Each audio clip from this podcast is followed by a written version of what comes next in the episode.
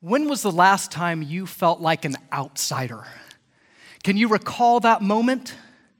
Maybe for some of you, you had that moment just a few minutes ago where, where you might have been on the outside of the faith looking in, but you accepted what it meant to come into a relationship with Jesus. If so, we celebrate you. That is an incredible, incredible thing.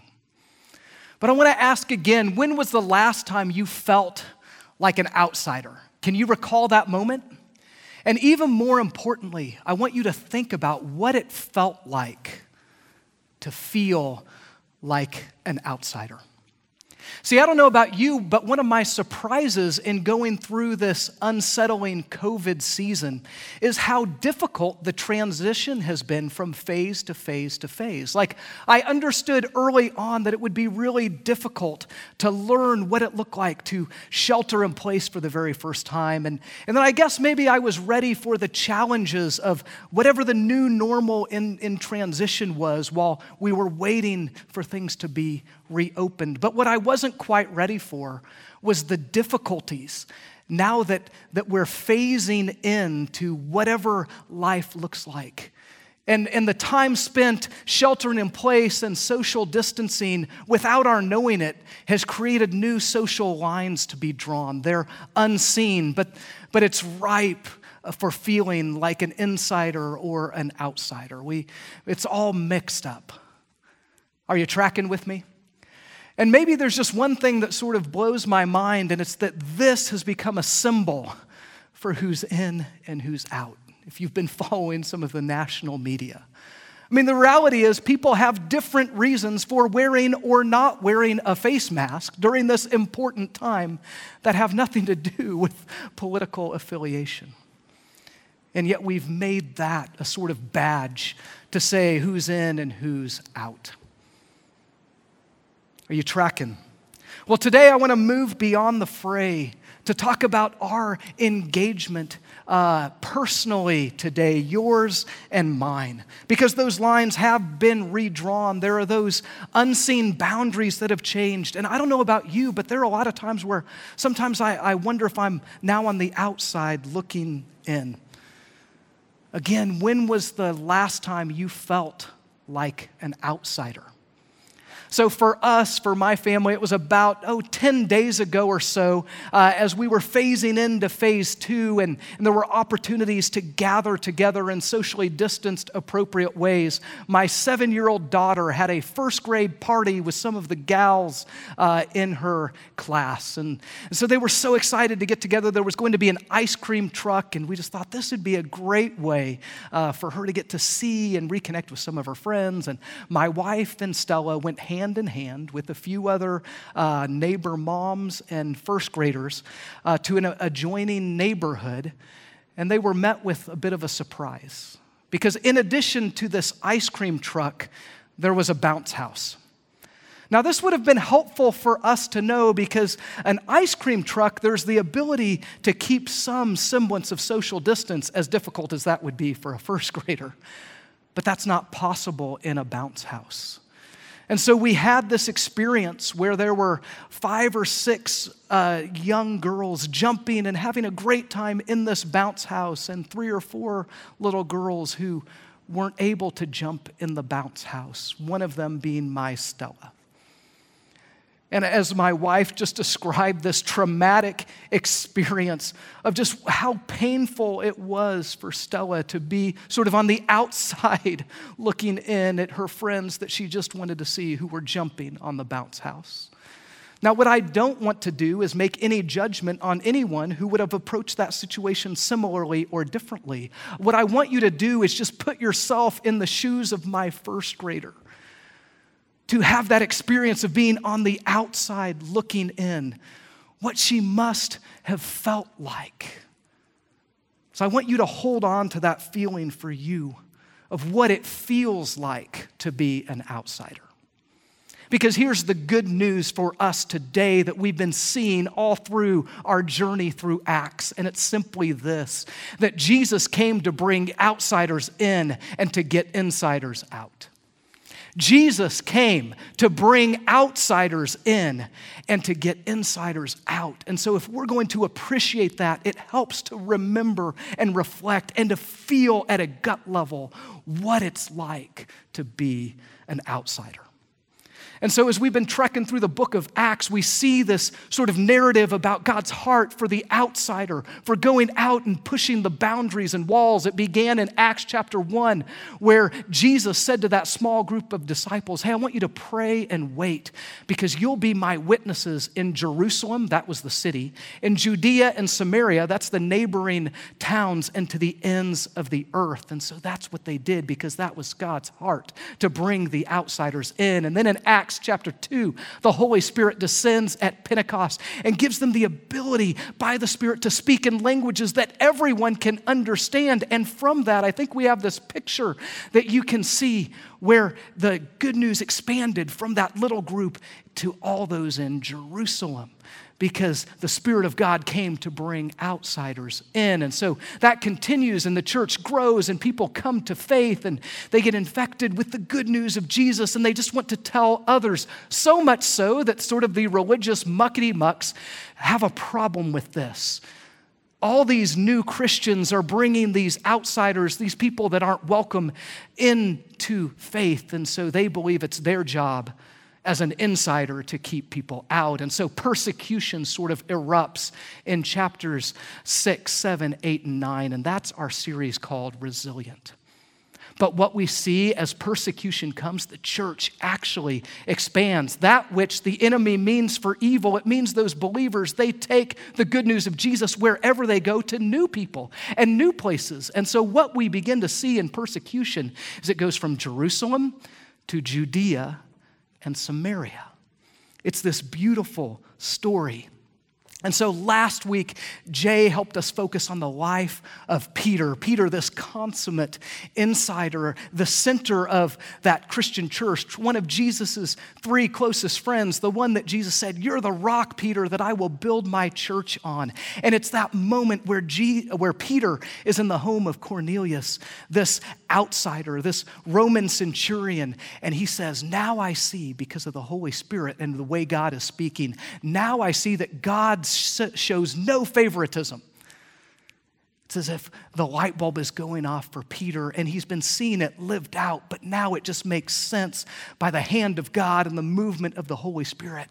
Wow, Jesus came to bring all the outsiders in. Are you tracking with me? And is that not great news? Isn't that incredible news to see the story of God's heart that's been there from the beginning, that's made manifest in Jesus, and that's empowered through this first church by the Holy Spirit? Jesus came to bring outsiders in and to get insiders out. And hopefully that's good news and received for you today, particularly if you have experienced or are experiencing now what it feels like to be an outsider. See, if you feel like an outsider and you feel like you don't fit into the social norms or look like or talk like folks around you or, you don't social distance like others, the good news is that Jesus came to bring outsiders in. If you felt like an outsider because of your family of origin or the community of your upbringing or the community you've stepped into, the good news is that Jesus came to bring outsiders in. If you felt like an outsider because of your gender or socioeconomic status or any other thing that would cause others to make you feel like an outsider, the good news is that Jesus came to bring outsiders in. If you've ever felt like an outsider when it comes to faith or belief, or because you've had a lack of belief, or if you felt like an outsider of all places in the Christian church or our church, I am so deeply sorry because Jesus came to bring outsiders in and he came to get insiders out. And if you are in a place where you have felt like an outsider, because of the hue of your skin. If you've ever felt like an outsider, maybe this week, because you're a black man or woman or child or teenager, living in America not 50 years ago, but living in America today, if you've ever felt like an outsider, I am so deeply sorry. Because Jesus came to bring outsiders in and to get insiders out. And I just want you to know if you are feeling that way in deep and profound ways because of this week, I want you to know that we at Heartland, we see you, we hear you, we love you, we mourn with you, we are one with you. Jesus came to bring outsiders in. And his challenge for us today is for any who believe of ourselves to be insiders to get us out beyond ourselves, beyond our comfort zone, beyond whatever invisible lines may be drawn around us. Jesus came, church, to bring outsiders in and to get insiders out. And so we see this theme in the book of Acts, but maybe nowhere more poignant or important or acute or a life change and transformation so profound as what we see in the character of Saul. This is the person that we'll look at today. It turns out that Saul is sort of this head leader uh, of the religious elite, this muckety muck insider that's trying to not just keep outsiders out but is taking persecution and violence to the next level. And actually, it comes down to the point in end of Acts 7 where there's this believer uh, named Stephen who's preaching about Jesus. And when he gets to the point where he says, Hey, Jesus came for the Gentiles, anyone who's an outsider, it's at this point where they've had enough. And they pick up stones and they throw them at Stephen until he dies. And it's at this point that we're introduced to this person, this notorious character named Saul. And so here's the way the text reads. They rushed at Stephen and dragged him out of the city and began to stone him. His accusers took off their coats and laid them at the feet of a young man named Saul. Saul was one of the witnesses, and he agreed completely with the killing of Stephen. A great wave of persecution began that day, sweeping over the church in Jerusalem, and all the believers, except the apostles, were scattered throughout the regions of Judea and Samaria. But Saul was going everywhere to destroy the church. So, Saul is a man that comes on the scene with this notorious introduction. And so, there are a few things about his backstory that may help to understand. The first is that Saul is the leader of these persecutors. Well, how do we know that? Well, from the text, we can see that others take off their outer cloaks and they lay them at Saul's feet. That was a sign that Saul was the leader. He was actually the one who called the order. Saul was the ultimate insider. We know this both from the text here, but also from places where we see Paul telling his story of what's happening here a few different times. And we see in Acts 22 and in places like Philippians chapter 3 that Saul had every benefit that any good Jewish person could possibly want. He had the right uh, bloodline, he had the right education, trained under the right people, knew all the right stuff, was the best at doing the good stuff. Unfortunately, doing what was good for Paul meant keeping out the wrong sorts of people. For Paul, what it meant to be an insider was to keep others out, and in this case, by force. But what we also see from Saul is that he's about to experience Jesus in a way that knocks him off his horse and changes his life. And because Jesus does that for Saul, you and I are welcomed in the kingdom now because Saul becomes Paul, who becomes the greatest messenger of Jesus the world has ever seen. And so it's this Saul who's on the road to Damascus. It wasn't enough to just bring persecution in Jerusalem and Judea and Samaria. He's starting to go to Damascus. And it's at this moment where this Saul, this great persecutor, encounters Jesus. This is in Acts chapter 9, uh, starting in verse 1. Saul was uttering threats with every breath and was eager to kill the Lord's followers. As he was approaching Damascus on this mission, a light from heaven suddenly shone down around him. He fell to the ground and heard a voice saying to him, Saul, Saul, why are you persecuting me? And the voice replied, I am Jesus, the one you are persecuting. Now get up and go into the city, and you will be told what to do. There's an important thing happening in the text and also an important thing happening in the subtext. You see, the Holy Spirit knocked Saul off his horse and said, Saul, Saul, why are you persecuting people? Oh, wait, that's not what he said. He knocked, the Spirit knocked Paul off his horse and says, Saul, Saul, why are you persecuting me? And this is really significant because, of course, Saul is persecuting Jesus and the message and all of those things.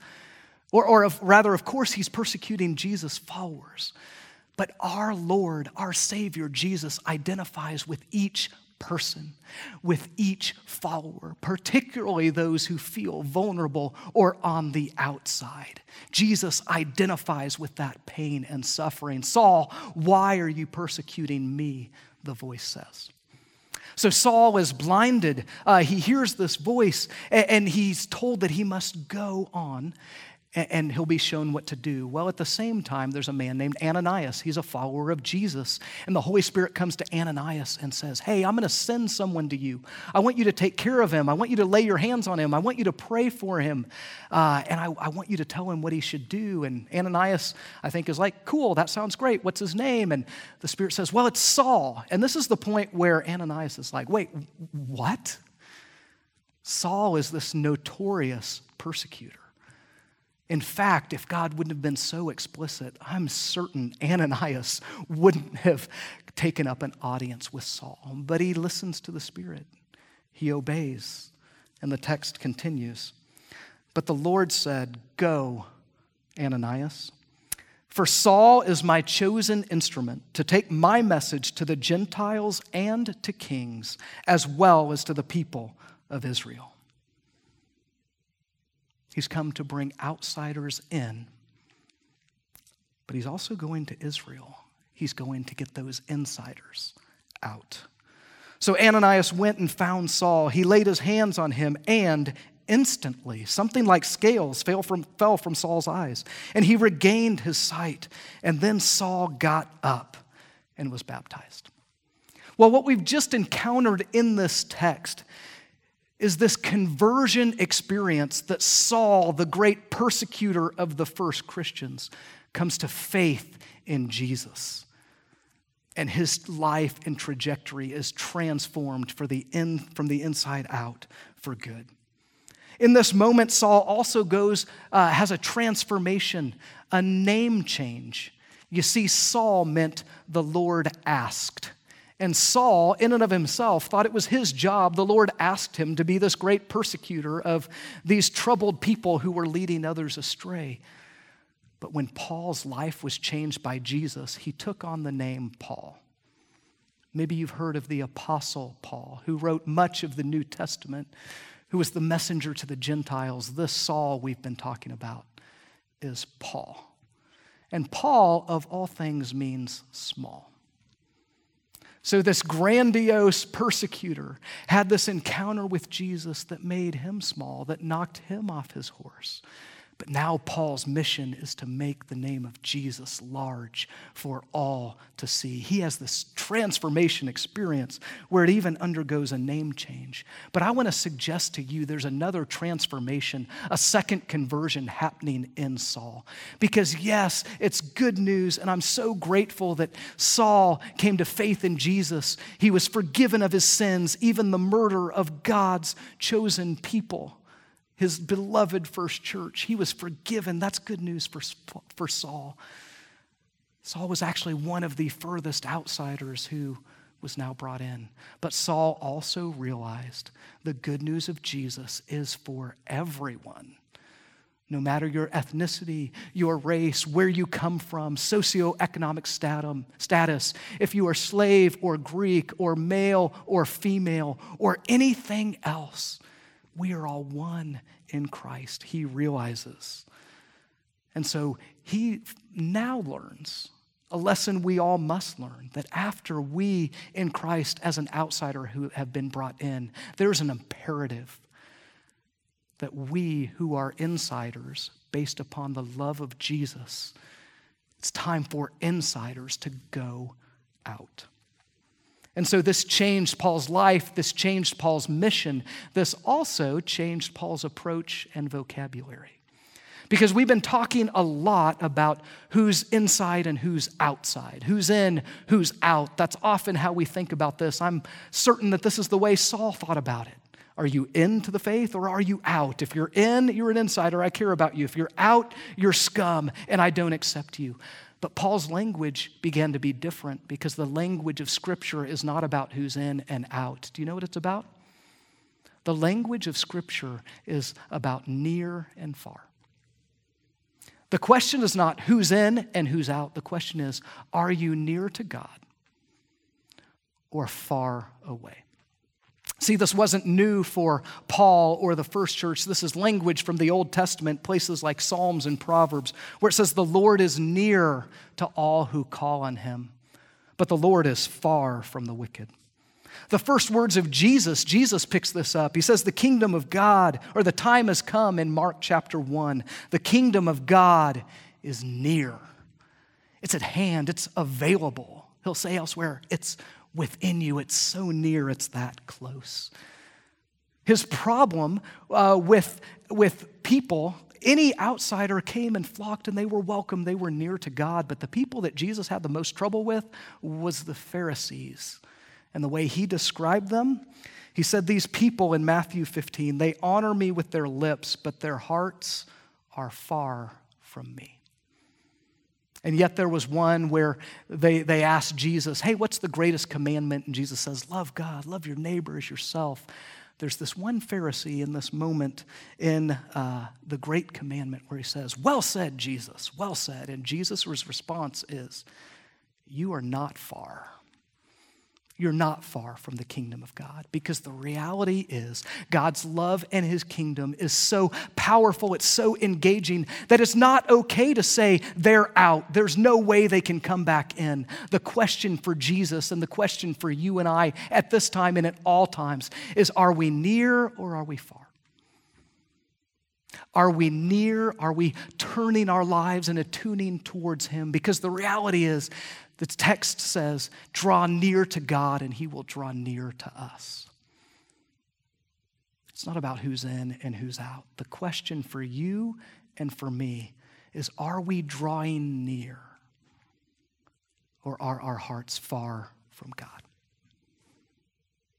See, Paul takes this language, we see it in Ephesians chapter 2 where he says, Of all of us, of all people, anyone who would profess the name of Jesus as Savior and get in step with his kingdom. He says this in Ephesians 2:13.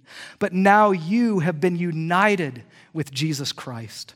Once you were far away from God, but now you've been brought near to him through the blood of Christ. See, the good news is there's no one so far that they can't be brought near to the love of God. Saul is test case number one. The greatest of sinners, Paul calls himself, looking back at that time. I was the chief of sinners, the greatest sinner, the furthest outsider, and yet, through the kindness of God, I was brought in. And because that's true for Saul and Paul, that is true for you and me. Jesus came to bring outsiders in, to draw them near. And if we are in Christ, if we are in the family because of what he's done, his call to us is to get us out beyond ourselves, beyond our comfort zone, to the people who may even be furthest out from God the scripture that's just kind of been settling in my spirit this week, particularly with this heavy season, this heavy time, yes, of COVID, also of the national conversation and, and the pain of the events in Minnesota and the like. It's, it's just been this. Colossians 3, in this new creation life, this is Paul. he's saying. In this new creation life, your nationality makes no difference or your ethnicity. Education or economic status, they matter nothing. For it is Christ that means everything as he lives in every one of us. See, the good news today, and I hope you receive this as good news, is that Jesus came to bring outsiders in, to bring those who fur- are furthest out near to God's heart. And once he's done that, his greatest desire for all of us as he's changing us is to get those insiders out. That's why, as difficult as it is that we cannot gather in a room like this, I'm not chomping at the bit to get back together. And let me tell you why. Because we have maybe the greatest opportunity we've had, not just as Heartland Church, but as a culture, where those who are inside, meaning family of God, through saving faith in Jesus, we can't meet here. So we're out. We have the opportunity to be good neighbors. We have the opportunity to love on folks around us who are feeling unsettled in new ways.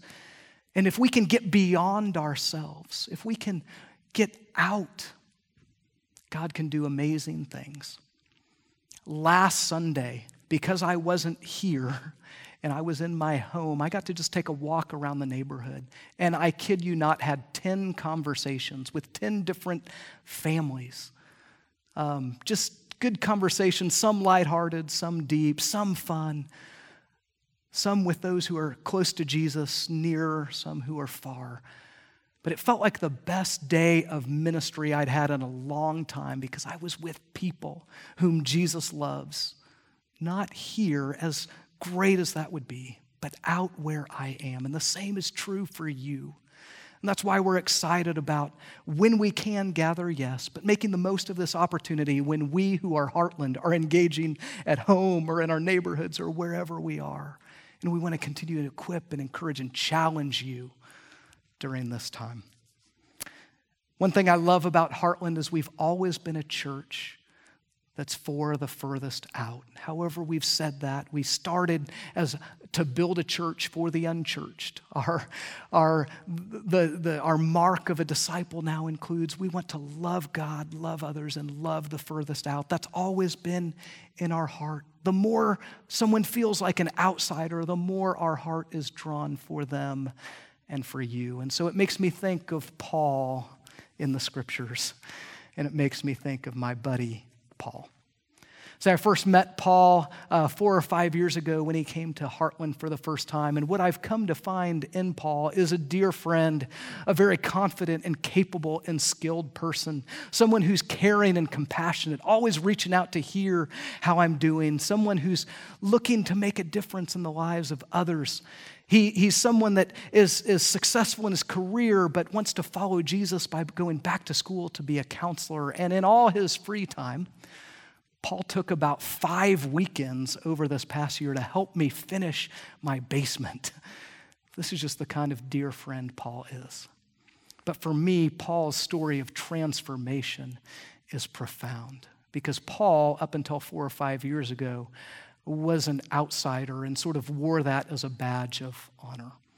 He had no interest in faith. He had no interest in church. That came from a very young age. He, he grew up in a broken home, and when he was with his dad, his dad, this intellectual who had no business with Jesus, and when he was with his mom, she was a troubled individual who took that out in terms of abuse on her children. And so he just didn't have a good example, but learned how to pick himself up by his bootstraps and, and be capable on his own without God. And and then in college, he had a traumatic experience with this head on highway collision where he alone was the lone survivor. And though he wasn't interested in faith before, this caused him to become even more antagonistic. I asked for Paul's permission to share some of his story. He gave it to me, and there are a few snippets I just have to read in his own words. He said, I didn't really believe in God, and after the accident, my cynicism about faith and God developed into an outspoken, antagonistic view about anyone who claimed to believe in a power greater than themselves. To say that my buddy Paul was a persecutor of Christians would be way too strong. But his antagonism came out in terms of sarcasm and being dismissive and occasional social media posts that might tear folks down who believed in fanciful fables. But that all began to change for Paul when he started dating a gal who invited him to come to church, to Heartland. And it was Easter of 2016, and I remember meeting Paul shortly after that. And Paul, what I experienced was he was very upfront. I'm not a believer, I'm not interested, I'm really skeptical. He was using things like you and us, and it kind of felt like an outsider. And yet, what I could tell was he was drawing nearer to God, or rather, God was drawing near to him. And what he always felt was welcome at Heartland. And, and as I introduced him to friends and as I invited to our Friday morning Bible study, he was welcomed. And he could ask questions and he could disagree. And he felt like, though he might be an outsider, he was brought in. And I could tell what was happening. That even though things he would say would talk about, I'm far from God, I don't believe it, I knew that Jesus was drawing near. And so, Paul, in his own words, describes sort of this season over the next year, where he says that summer was a whirlwind of starting a new relationship, meeting leaders at Heartland, and getting involved with a group of guys at a coffee shop on Friday mornings, and developing a faith I can only describe as life saving. I started to feel known and loved around Heartland, and people in my life, even at work, started to see real change in me. I had a new faith and community of Christian men I could lean on. I got to tell you, it's been an incredible part of being part of Paul's journey of coming to faith, of asking all the hard and right questions, of navigating a breakup in a relationship, of, of navigating a new relationship that has culminated in a beautiful marriage with Melissa, that's gone through vocational change and, and including coming to faith in Jesus. Because he belonged and had space to come to his own faith and to believe. And I just love Paul, and I love seeing a real life example of how Jesus came to bring outsiders in. And when we who are in the faith can be welcoming and loving and encouraging, and we can get outside ourselves the way God, through His Holy Spirit, has the power to change a human life, it's, it's incredible. It's incredible. And I was not expecting this, but when I asked for Paul uh, for permission to share his story, he's like, Yeah, that sounds great. Let me send this, this uh, paper I've written for my counseling program. And that's what I've been reading from. But what I didn't know or expect was he had titled this paper From Small to Saul to Paul he sees in the story of Paul a real life story for him. He sent this to me. I was amazed by it. And he concludes in this way The past few years have been nothing short of incredible. What God has done in my life and for my heart is something I'm only now starting to have language for. I don't mean to compare myself to biblical characters with the title headings for each phase of my life, but I can't think of a better analogy than to describe the way God has met me where I am and removed my own version of scales that blinded me in the first 38 years of my life, like the story of Paul. I can't help but feel God has laid a path in front of me. And while I never profess to know exactly what He has in store for me, I truly believe more than ever the efforts I'm willing to make for this counseling opportunity are an answer to this call. See, in the life of my buddy Paul, Jesus came to bring the outsiders in, the furthest out near, and now for him from the inside out. And his latest expression is to be one of our care and counseling interns for this next year at Heartland. It's just a beautiful story of transformation. God's doing that all the time. Jesus came to bring outsiders in and to get insiders out. And so, in conclusion, I just want to give three questions and challenges for you, however you feel. If you have felt like an outsider or feel like one now, I hope you take away that Jesus came to bring you in and to draw you near. And so, since he did that, the opportunity is available. Draw near to me, Jesus says, and I will draw near to you. If you felt like that, draw near to God. If you felt like an outsider in the past, I want you to experience that to be different but my encouragement is also don't forget what it feels like. Why? Because when we can remember what it feels like personally to feel like an outsider, that gives us compassion for people who may still be far from God, who the Spirit of God is in fast pursuit of. And it gives us a heart to reach out as well. So don't forget what that feels like. Because there'll be a day or a time when you may feel like an outs or an insider, and that's important.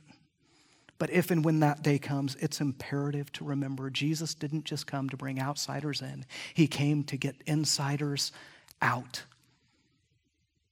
We carry the church's mission in our day in fresh ways wherever we are. Can we do this as a church?